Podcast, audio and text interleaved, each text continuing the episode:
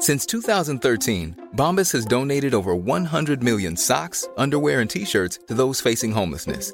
If we counted those on air, this ad would last over 1,157 days. But if we counted the time it takes to make a donation possible, it would take just a few clicks. Because every time you make a purchase, Bombas donates an item to someone who needs it. Go to bombas.com slash ACAST and use code ACAST for 20% off your first purchase. That's bombas.com slash ACAST, code ACAST.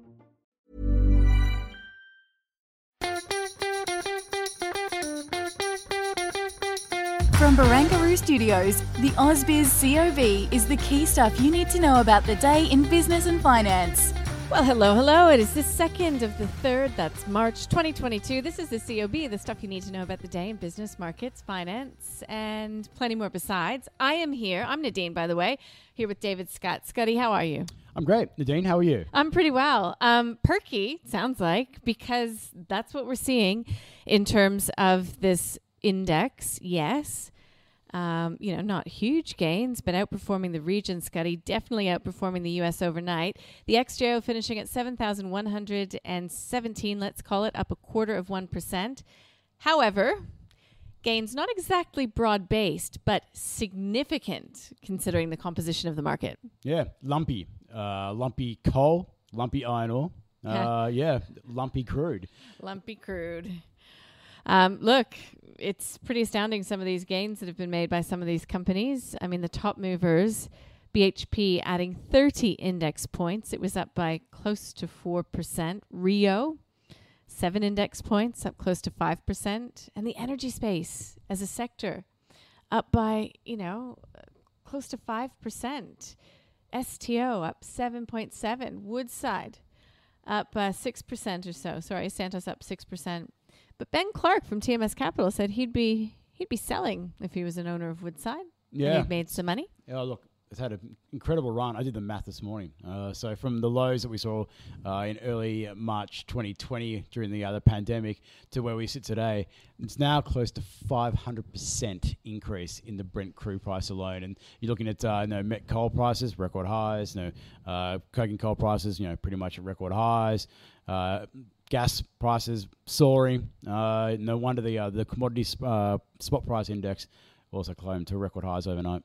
Yeah, so uh, it sounds like a good story if you're looking at your portfolio and you're invested in BHP or Rio or Fortescue right now. However, not such a rosy picture if you're thinking about the inflationary environment and what this, well, the conundrum that it really poses for central banks that uh, really are watching inflation with a lot of nervousness as are consumers, but now also watching Europe with a very wary eye. Yeah, well, we don't know exactly what's going to go on there. Of course, it's uh, it's pretty troubling. We've discussed it on the podcast earlier this week and last week as well. A very fluid situation. No real signs of improvement at the moment, but the broader ramifications are starting to go and permeate, and people are starting to think longer term. I know at the moment uh, what the markets are looking at the supply side disruptions and saying fantastic, that's great for commodity prices, and they're thinking, well, central banks are going to go and start paring back their expectations for rate hikes. So that's good for for equities as well. But uh, if this persists, if the strength persists, it's going to start crippling the global economy, and it won't take much. And when you start crippling the global economy, unfortunately, that uh, that goes and weakens corporate earnings and the like. So it's something we're going to be very wary of, uh, particularly if we start seeing the globe start splintering off into two distinct trading groups. If that happens, then it's uh, it's going to be around for a long while. Yeah, a long while. And you heard a lot of rhetoric coming from the U.S. president and his State of the Union address. But the reality is, is the world doesn't want to get drawn into a war, particularly for a country that is not part of NATO. Particularly because you don't know what's going to happen to Russia.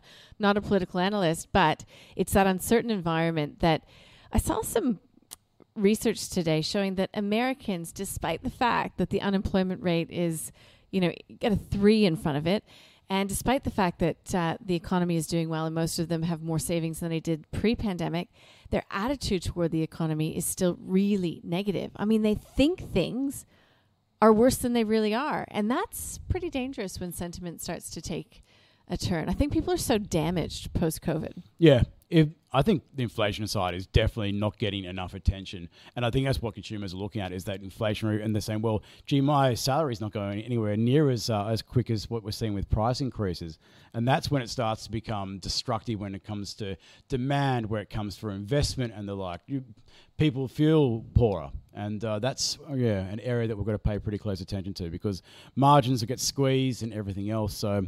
Yeah, great for uh, the miners in the uh, the near term, but uh, long term pain should it persist. Hey, do you think that um, Jerome Powell is going to give any clarity about how he will be thinking, or how the FOMC in particular will be thinking about this crisis? He's got to be very careful about what he says. I suppose we'll just be talking about risks being elevated. And I do note that the former Fed chair, Janet Yellen, was out today saying that she's still optimistic about the U.S. economic recovery. Yeah, it's a dynamic economy. That's that's granted. Uh, he's going to play a straight bat. If he was playing cricket, yeah, playing a straight bat. I think uh, you got to. He's got political pressure, and understandably so. They they kept up the stimulus for far too long, what was necessary, and now they've got this tricky situation where we've got a war in Europe, and uh, and prices are absolutely soaring. So he's got to go and play off those sides and, and, and try and appease markets. I think that uh, no, we've got the markets now paring back expectations. So 25 basis point hike is now pretty much priced in. It was 50 basis points not that long ago. That sounds about right play it uh, cautious, say ready to go and stand and support uh, economic activities should it be required, but keep on keeping on. Do you think that um, all the talk about stagflation is premature, or is it worthwhile to you know dust it off, get it uh, in high rotation? No, I think it's something that's definitely going to be in play, and it's something we're going to have to go and get used to potentially dealing with it because yeah, if unless we get an immediate resolution in Russia, it's just it's like having Australia just chopped out of the other global economy. Uh, and what would the impact be when it comes to commodity prices and the like? It would be terrible, and we're going to experience that right now. And we know demand is pretty strong for the time being, uh, but that can only go and last for so long if prices keep going up the rate they're going. Okay, so PolyNovo was uh, one of the companies that I performed on a percentage basis. Um, I said earlier on air that it reported. It was actually it reported um, on um, late last week. It was today. There was just a webcast recording of the half yearly results that got put up, but obviously um, the market liking something there, up by eight percent today. Um, another company that was on my watch list, Core Lithium. So Core Lithium signed a deal with Tesla, and you know what that does to a share price. Yeah, I remember. So remember Liontown. A binding term sheet for lithium supply. So there you go. And uh, its share price was up by close to 14% off the back of that. So no wonder it was the stock of the day today. On the call, Carl Capolingua from Think Markets and Michael Wayne from Medallion Financial. Let's listen to what they had to say. Of course, you put the word Tesla in there. It's going to be really exciting. Um, 110,000 uh, kilotons of uh, spodumene concentrate over four years. It, it's a great announcement. It's an important announcement, but maybe the market's getting a little bit excited about it. Having said that, I still like the company. Definitely stick with it. If you don't have it, I think after today's pop, I think you're better off waiting for a bit of a pullback. Definitely a lot of that supply that's starting to emerge into the market is being mopped up quickly, which is a good sign. And it's definitely a sector which is booming. This has been a terrific performer. The thing is, these guys have had a very good deposit, which they're now very close to bringing into production. Yep. And that's almost the sweet spot for, for any company, really, yep. whenever they transition from being a loss maker to potentially bringing revenue through the door. Will I jump in right now? It, it's difficult to, to say because there's just been so much positivity embedded in the price. Uh, so I'll be tempted to just hold and, and wait and, and see with this. So there you go. Sometimes hot is too hot. So, uh, yeah, Michael Wayne saying he'd wait and see. If you'd like to listen to that entire edition, you can do so uh, via our website, or if you just listen to it, you know, where you usually get your podcasts, this one, for example. Yeah. Just look at that, uh, the chart in that particular stock, uh, up like 1,300% over the past five years. And it was only really when we saw those easy, ultra easy monetary policy settings kick through that we really started to go and see those, uh, those prices ramp up. So I understand why people are a bit cautious about the space, despite all the really rosy uh, forecasts for demand for EVs and the like moving forward. Yeah, well, there's lots of players too in the space. Um, no shortage of the material out there. Although I did have a chat with Stephen Eiger from um, Stephen Wood, I should say, from Eiger Capital today, and he gave me, I think it was five, five small cap companies in the resources space that he would be willing to um, put his money in now. And um, Chalice Mining came up, and it kind of makes sense because it's still in the exploratory phase. It actually had a drill result today, but it's got platinum and palladium and all of these, um, and nickel. So, all of these minerals that are really related to uh, Russia, and obviously some of the supply that we will not be getting to there, and uh, the price rises that happen off the back of that. And it's, um, well, I don't need to tell you all about it, but if you'd like to listen to it, you can find that on the website. I just published it and put it up, so it's there. It's under the small caps. Look for that um, that program today. So, Scotty, uh, tonight we we really start to see things heat up in terms of economic data in Europe, in particular, uh, with the ECB's Phil Lane speaking, with Chair Powell, with Beige Book, with Bullard, with Evans. It's um, it's all live. I, I feel like I've said that every single podcast for quite some time now. Yeah, dynamic environment, and uh, be nimble and uh, be ready to go and make uh, make decisions very quickly.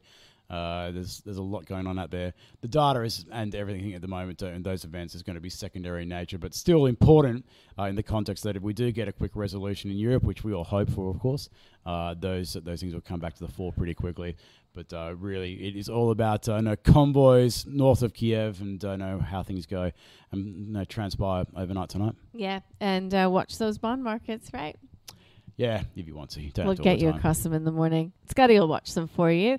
Just tune in to the live channel. It's ausbiz.com.au. We're live from 8.30. Yeah, see you then.